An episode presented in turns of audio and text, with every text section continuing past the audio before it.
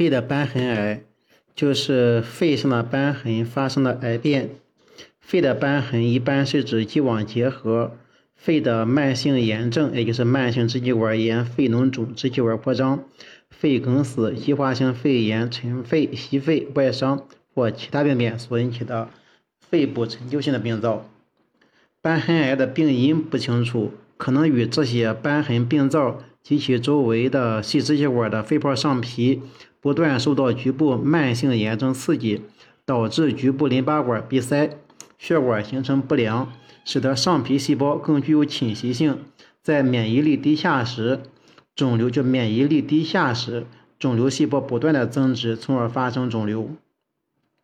肺的瘢痕癌在临床上并不多见。文献报道发生率是四点一帕到七点八帕，其中以陈旧性肺结核瘢痕灶基础上发生的癌变最为常见。如果有长期吸烟、粉尘暴露等高危致癌因素，更容易刺激陈旧性的癌变。哪些陈旧性病变容易癌变呢？有十年以上的慢性支气管炎，四十五岁以上的肺结核，或者说几年的同一肺叶反复出现炎症者，应当警惕肺瘢痕癌。十年以上的慢性支气管炎，四十五岁以上的肺结核，嗯，陈旧性肺结核患者，除了出现咳嗽或者痰血、复查抗酸杆菌阴性，应当考应当警惕结核的瘢痕癌变。通常，这个瘢痕癌患者早期没有症状，或者症状轻微，也没有特异性，可以表现为刺激性干咳，呈进行性加剧。痰中带血、胸闷、胸痛、发热、消瘦、浅表亮颈肿大等，瘢痕癌的影像学诊断有时非常困难，需要密切随访，动态观察影像学上陈旧灶的变化。肺瘢痕癌常有的影像学征象及肺上叶周边呈分叶状或边缘有毛刺、伴胸膜凹陷、尾巴征或兔耳征。